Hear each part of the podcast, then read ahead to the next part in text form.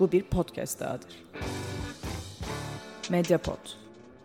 İletişim için mediapod.com ya da @mediapod. Merhabalar, Alt Evren Çizgi Roman Podcast'inin yeni bölümüne hoş geldiniz. Bugün Türkiye'den bir çizgi romanla birlikteyiz. Biliyorsunuz 50. bölümümüzü geride bıraktık geçtiğimiz günlerde ve 50. bölümümüzün konusu Türkiye'de çizgi romanla ilgili ne olup bittiği ile ilgiliydi. Neler yayınlanıyor, hangi üretim odakları var Türkiye'de çizgi romanla ilgili bunlardan bahsetmiştik ve ileride yerli çizgi romanlarla ilgili bölümler geleceğini söylemiştim. İlk olarak da başlıkta gördüğünüz gibi Şehzade Yangını ile başlıyoruz. Selçuk Gören'in yazıp çizdiği bir çizgi roman. Benim çok sevdiğim bir çizgi roman. Sırtlan Kitap tarafından yayınlanıyor. Bu çizgi romanla ilgili biraz bilgi vermeye çalışacağım, biraz tanıtmaya çalışacağım bu eseri size. Daha önce çok söyledim. Podcast üzerinde böyle bir çizgi roman incelemesi iddiasında bulunmak bana gerçekçi gelmiyor. Bu inceleme kelimesini biraz fazla kullanıldığını düşünüyorum. Yanlış kullanıldığını düşünüyorum genel olarak. O yüzden burada da ağırlıklı olarak kendi okuma deneyimimi sizlerle paylaşmaya çalışacağım. Birkaç çizgi roman için daha bunu yaptım. Marvel tarihinde mesela bunu yapıyoruz bir seri olarak. Bence keyifli oluyor. Podcast üzerinden de götürülebilecek bir süreç. O yüzden ağırlıklı olarak Şehzade Yangın'ı okuma deneyimimle ilgili ve tabii bunun bize biraz açacağı, çağrıştıracağı konularla ilgili bir bölüm olacak. Bunun da merkezinde ağırlıklı olarak Şehzade Yangın'ın birinci cildi yer alıyor. Birinci cildi merkeze koymamın birkaç tane sebebi var. Bir tanesi Şehzade Yangın'ın şu anda dört cildi var. Dördünü genel olarak masaya yatırmak, hepsini bir arada incelemek zor. Kısa bir bölüm yapacağız çünkü. Bu durumda da mantıklı çıkış noktası birinci cilt oluyor. Bir de bana göre bu serinin eğlenceli, keyifli boyutlarından bir tanesi birinci cilt ile daha sonraki ciltler arasında olumlu yönde bir kalite değişimi var. Daha sonraki hikayeler çok daha iyileşiyor. Çok daha farklı yerlere gidiyor. Ve biraz bunun nasıl bir his olduğunu, bunu okumanın nasıl bir his olduğunu anlatmaya çalışacağım. Bunun için de birinci cildi okuma deneyimimle başlayayım. Birinci ciltte benim iki tane sorunum vardı Şehzade Yangını'yla. Bir tanesi tamamen benimle alakalı. Benim bir okur olarak tercih ettiğim bir şey. Bir tanesi de daha objektif olduğunu söyleyebileceğim. Hani kapsamlı, gerçek ve somut bir çizgi roman eleştirisi, bir çizgi roman tekniği eleştirisi olduğunu söyleyebileceğim bir şey. Bu yönde iki tane eleştirim vardı. Bunlara geçmeden bu yorumları yapan kişiyi biraz daha yakından tanımanız açısından şunu söyleyeyim. Türkiye'de üretilen yani yerli çizgi romanlar açısından benim tür, konu, ele alınan mesele açısından herhangi bir kriterim yoktur. Yani ha bu çizgi romanın konusu şuymuş benim de pek ilgimi çekmedi o zaman almayayım gibi bir şey yapmıyorum ben yerli çizgi roman konusunda. Türkiye'de üretilmiş her türlü çizgi romanı satın alıp okumaya çalışıyorum. Dolayısıyla hani ha bunun konusu da benim hiç ilgimi çekmiyor ya falan gibi bir durum yok. Ama Şehzade Yangını benim için başlangıçta tam olarak bu amaçla alınmış bir seriydi. Yani Türkiye'de bir çizgi roman üretilmiş ben de bunu alayım ve okuyayım diye düşünmüştüm. Konu açısından beni çok çeken bir şey yoktu. Bu da tabii ki hikayenin türüyle alakalı bir şey benim için. Bir zombi çizgi romanı gibi başlıyor Şehzade Yangını. İlk sayfaları çevirdiğinizde böyle birbirine e, dayılanan diyeyim iki kabadayı görüyorsunuz. Böyle eski Osmanlı kabadayıları. Bunlar böyle birbirleriyle hafif bir tartışıyor. Aralarında bir husumet var vesaire. Fakat sonra bir anda konu değişiyor ve 18. yüzyıl İstanbul'unda böyle ölü zombi vari varlıkların bir saldırı düzenlediğini şehre. Daha sonra da bu saldırıyı bastırmak için Osmanlı gemilerinin kendi şehirlerini bombaladığını görüyoruz ve aslında hikaye bu şekilde oluşturuluyor.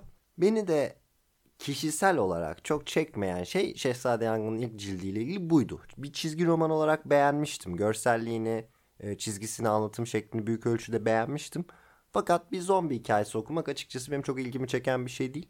Dolayısıyla bir soğukluk vardı diyeyim. Tabi bu mantık içinde hikayenin gidişatını da tahmin edebildiğimi zannediyordum. Yani bir zombi hikayesi anlatılacak. Osmanlı döneminde böyle bir yürüyen ölüler kurgusu göreceğiz. Bunun da bir ana karakteri olacak. Bir Osmanlı kabadayısı bu hikayede ana karakter olarak karşımıza çıkacak. Ve ilk ciltte de hem bu zombi olayının başlangıcını hem de bu ana karakterin daha böyle insani bir şekilde e, arka planını kim olduğunu, geçmişini gördük. Bu şekilde yaklaşıyordum. Bu birinci meseleydi. Benim kişisel olarak seriye biraz eh dememin sebebi buydu. İkinci, üçüncü, dördüncü ciltlerde bunun nasıl değiştiğini anlatmaya başlamadan önce bir de objektif meseleyi söyleyeyim. Bu biraz çizgi roman incelemesi yapmayı gerektiriyor. Her ne kadar yapmayacağım desem de. Biliyorsunuz çizgi roman kendi içinde benzersiz anlatı yöntemleri olan bir mecra. Çok farklı şeyler yapabiliyorsunuz. Çok farklı sınırsız yerlere çekebiliyorsunuz görsel anlatınızı. Ve bu konuda yapılmış en iyi çalışmalardan bir tanesi de Scott McCloud'un Understanding Comics diye bir çizgi romanı var. E, çizgi romanları açıklayan bir çizgi roman. Ve aslında Türkçe'ye de Sırtlan Kitap tarafından çizgi romanı anlamak, çizgi romanları anlamak adıyla e, çevrilmiş durumda. Yine aynı yayın evi tarafından. Ve burada McCloud bir sürü şey yapıyor. Mutlaka okunması gereken bir kitap. Çizgi roman seviyorsanız özellikle. Ama McCloud'un yaptığı temel şeylerden bir tanesi çizgi romanlarda bir panel içinde görsellikle yazının bir arada nasıl kullanıldığı ile ilgili bir genelleme yapıyor. Ve diyor ki bir panel içinde gördüğümüz görsellik ile yazının birbirleriyle bağlantısının genel olarak 7 tane yolu vardır. Bunları da daha sonra açıklamaya girişiyor. Bu 7 tane içinde bir tanesi biraz eleştirel bir yapıda sunuluyor. Ee, biraz daha net olarak anlatmak için birkaç tane örneğini vereyim. Mesela diyor ki bazı panellere baktığınız zaman yazı ön plandadır. Görsel yazıyı desteklemek için kullanılır. Veya bazı panellerde asıl mesaj, asıl bilmemiz gereken şey görselle bize anlatılır. Yazı böyle arka planda biraz destek gibi kalır vesaire. Bunun gibi 7 tane ilişki tanımlıyor.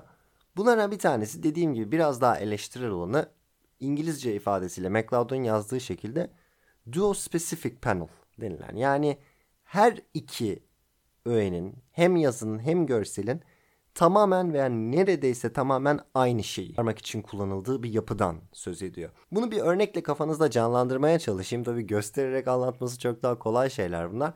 Ama mesela eski bir süper kahraman çizgi romanı hayal edin. Batman bir çatıdan aşağı doğru atlasın, başka bir çatıya doğru atlasın ve panelde de şu yazsın. Ve Kara Şövalye korkusuzca bir çatıdan diğerine atladı. Burada gereksiz denebilecek bir tekrar oluyor. Çünkü biz zaten panelde Batman'in, Kara Şövalye'nin bir çatıdan diğerine atladığını görüyoruz. Görsel bize tamamen bunu anlatıyor. Çizgi roman gibi bir mecra kullandığınızda, bunun içinde bir eser ürettiğinizde burada çok daha olağanüstü bir şey yapma, çok daha fazla şey aktarma şansınız oluyor. Çizgi romanın başka bir sanat dalına göre en büyük avantajlarından bir tanesi de bu aslında. Aynı anda farklı mesajları verebilmek. Bir yapı içinde, bir panel içinde çok boyutlu mesajlar verebilmek. Siz bunu gidip aynı şeyi tekrar etmek için kullandığınızda o zaman aslında amacını biraz kaybetmiş oluyor. Tabi bunun da bazı amaçları var. Neden duo specific panel kullanırsınız? Neden her şeyin aynı mesajı verdiği bir panel yapısı kullanırsınız? Mesela eğer yazdığınız hikaye çocuklar içinse veya okumayı yeni öğrenen kişiler içinse görselde bir şeyi gösterip aynı şeyi yazı olarak yazmak burada anlamayı güçlendirebilir, pekiştirebilir. Ama tabii bunun ötesine bir şey yapıyorsanız, daha ciddi, daha ağır bir çizgi roman üretiyorsanız bu tarz bir panel yapısı büyük ölçüde kaçınmanız gereken bir yapı. Benim Şehzade Yangın'ın ilk cildiyle ilgili temel eleştirim pek çok noktada bu duo specific panel denen olayın yani görsellik ve yazının birebir aynı şeyi anlatmasının e, çok karşımıza çıkmasıydı. Bunu beğenmemiştim. E, sitede daha detaylı olarak da anlattım zaten. Yani genel olarak çizgi roman anlatısı ve çizgi roman tekniği olarak başarılı bir çizgi roman olduğunu ama bir sürü noktada hem aynı şeyi biz görürken yazının da aynı anlatıyı takip etmesi nedeniyle biraz daha e, zayıf kaldığını düşünmüştüm. Enteresan bir şey. ikinci, üçüncü, dördüncü ciltlerde bunun gelişmesi normal bir şey olurdu. Çünkü e, bir çizgi roman yazarı daha çok çizgi roman yazdıkça, çizgi roman yazmak konusunda biraz daha e, eli alıştıkça bu konularda çok daha iyi hale gelebilir. Ve bu normal bir şey olur. Yani ikinci ciltte bu konuda daha iyi, üçüncü ciltte daha iyi falan filan. Bu oluyor. Kesinlikle Şehzade Yangın'ın ikinci, üçüncü ve dördüncü ciltte görsellik ve yazının birbirinden ayrılarak biraz daha uyum içinde kullanılarak çok daha güçlü bir anlatı yarattığını görüyorsunuz. O yüzden bunun değişmesine çok şaşırmadım. Fakat Beni şaşırtan bu objektif eleştirim, bu objektif endişem ortadan kalktığı gibi hikayenin gidişatıyla ilgili olan da ortadan kalktı. Bir çizgi roman forumunda şöyle bir yorum okumuştum Şehzade Yangını ile ilgili. Tabii ikinci cildini okumadan.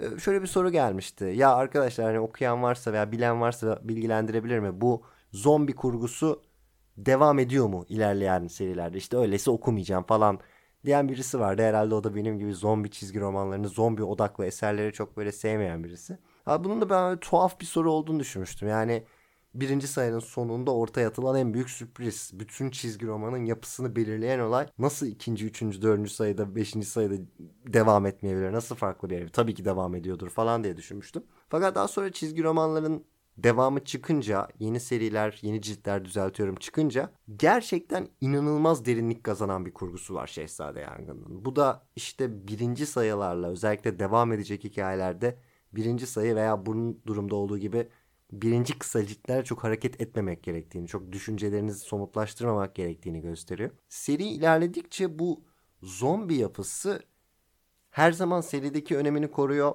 Evet önemli bir evet önemli bir olay akışı olarak devam ediyor. Fakat her bir ciltte hikaye giderek daha da derinleşiyor. Bir yandan farklı ana karakterler ekleniyor. Farklı arka planlarla karakterler çok somut, çok net ve çok böyle arkaları dolu yani gerçek insan gibi hissettirilerek size aktarılıyor. Ama bir yandan da bütün işler daha o baştaki iki kabadayının birbiriyle buluşması, birbiriyle konuşması dahil böyle saraya, saray içindeki komplolara bağlanıyor. Hem tarihi hem böyle kurmaca tarihi kişiler hikayenin içine giriyor. Bunların birbirleriyle etkileşimleri var. Yani gerçek anlamda e, bir saray komplosu da işin içine giriyor. Ve hakikaten boyut olarak çok boyut kazanıyor Şehzade Yangın'a.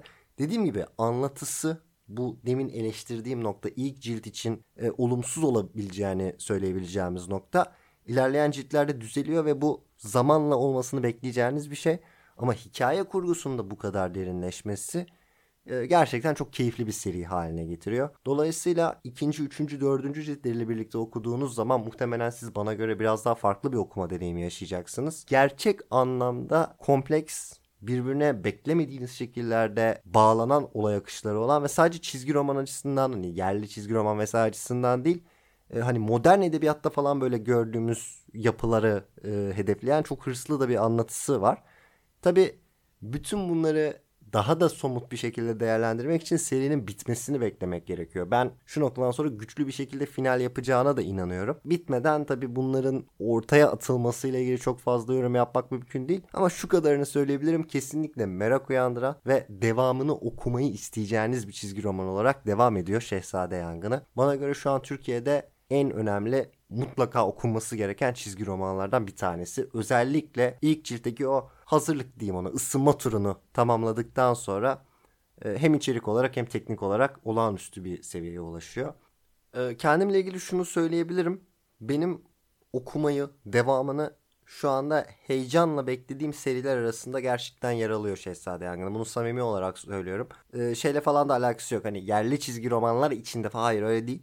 Gerçekten yani okumak istediğim, devamını bir an önce görmek istediğim e, eserler arasında. Onlardan bir tanesi. Yayın formatı ile ilgili çok fazla bilgim yok. O yüzden size de daha fazla bilgi veremiyorum. E, 4 cildi çıktı. İlk başta şöyle bir şey konuşuluyordu Şehzade Yangını ile ilgili. Biliyorsunuz Türkiye'de başlayıp devam etmeyen, bitmeyen seriler çok oluyor. E, yayın evi ve Selçuk Ören'in çizgi romanının yazar ve çizirinin bir anlaşma yaptı ve bunu 9 cilt boyunca hakikaten devam ettirip bitirmek yönünde bir karar aldıkları söyleniyordu. Zannediyorum bunun cilt sayısını biraz düşürdüler. Yani 9 cilt olmayacak da e, biraz daha hızlı bir şekilde biraz daha kısa bir seri olarak tamamlanacak diye biliyorum. Fakat bir sonraki cildi ne zaman okuruz? Tam cilt sayısı kaç? Şu anda bu konularla ilgili net bilgim yok. Ee, ama ben de gerçekten heyecanla bekliyorum. Çok fazla bir şey bilmeden bu konuyla ilgili nasıl devam edeceğiyle ilgili. Heyecanla bir sonraki cildi bekliyorum. Ama şu anda zaten 4 tane cildi yayınlanmış durumda. Bu fena bir rakam değil. O yüzden imkanınız varsa bulabiliyorsanız mutlaka başlamanızı tavsiye ederim. Ara sıra şeyi duymaya başladık artık. Ee, böyle bir Netflix dizisi veya bir şey benzeri bir şey çıktığı zaman bazen çok beğeniliyor, çok övülüyor. İnsanlar birbirine tavsiye ediyor ama ilk sezonu veya ilk 3-4 bölümü biraz yavaş ilerliyor veya ağır tempo ile ilerliyor. Ee, insanlar tavsiye verirken şey diyor. İlk sezonu bekle, ilk sezona dayan sonra çok iyileşiyor falan gibi yorumlar oluyor. Bunu söyleyebilirim Şehzade Yangın ile ilgili. Az önce de dediğim gibi yani siz 4 cildi bir arada okuma imkanına da sahipsiniz şimdi. O yüzden aradaki o süreyi beklemek zorunda değilsiniz. Belki benim yaşadığım o yüzden deneyim sizinkinden farklı olabilir. Ama ilk ciltte hani sadece zombi odaklı bir hikaye olması sizi rahatsız ederse veya benim takıldığım o e, teknik meselesine takılırsanız takılmayın. Çünkü bir sonraki ciltte onlar orada olmayacak. Konu farklı yerlere gidecek. Çok daha karmaşık hale gelecek. Özetle böyle güzel, keyifli, farklı, orijinal ve aynı zamanda gerçekten karmaşık, detaylı bir kurgu var ortada. Güzel de bir çizgisi var Selçuk Ören'in. Bunu da söylemek lazım. Yani çizimleri ve görselliği de bence etkileyici. E, bunlar biraz tabii tarz meselesi. İnsanlar e, hep aynı şeyi düşünmüyor. Benim bu konuda çok açıktır e, görüşüm. Yani her türlü çizim tarzına, her türlü görsellik anlayışına ikna olabilirim bir çizgi roman okurken. O yüzden o biraz zevkler, renkler meselesine giriyor ama bence keyifli okuması, bakması keyif veren bir görselliği var. Hikayede dediğim gibi giderek güzelleşiyor. Dolayısıyla okuyacak iyi bir Türkçe çizgi roman, yerli çizgi roman arıyorsanız veya genel olarak okuyacak böyle Osmanlı dönemiyle ilgili bir eser arıyorsanız Şehzade Yang'la mutlaka aklınızda olsun. Çok kaliteli bir çizgi roman. Umarım en kısa zamanda devamı da gelecek. Bununla birlikte bu bölümü de noktalayabiliriz. Dediğim gibi Türkiye'den bizden çizgi romanlar artık bu podcast'te sık sık gündeme getirmeye çalışacağım. Ee, yani çok sert bir yapısı, katı bir yapısı olan bir podcast değil bu ama herhalde 10 bölümde bir kere bahsetmeye çalışırım diye düşünüyorum. Birkaç tane daha eser var en azından bahsetmek istediğim. Ee, bunlardan ilerleyen bölümlerde daha detaylı olarak da e, sohbet edeceğiz diye umuyorum. Çok teşekkür ederim bu noktaya kadar dinlediğiniz için. Bir sonraki bölümde görüşmek üzere. Hoşçakalın. Medyapod'un podcastlerine Spotify, Google Podcast, iTunes ve Spreaker üzerinden ulaşabilirsiniz. Medyapod'u desteklemek için patreon.com slash medyapod.